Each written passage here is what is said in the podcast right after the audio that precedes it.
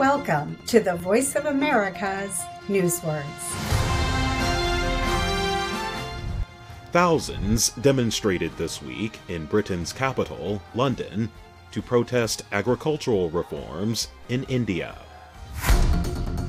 Diaspora.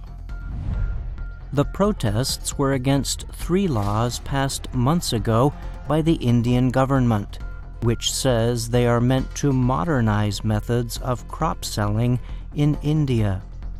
Britain is home to a large Indian diaspora.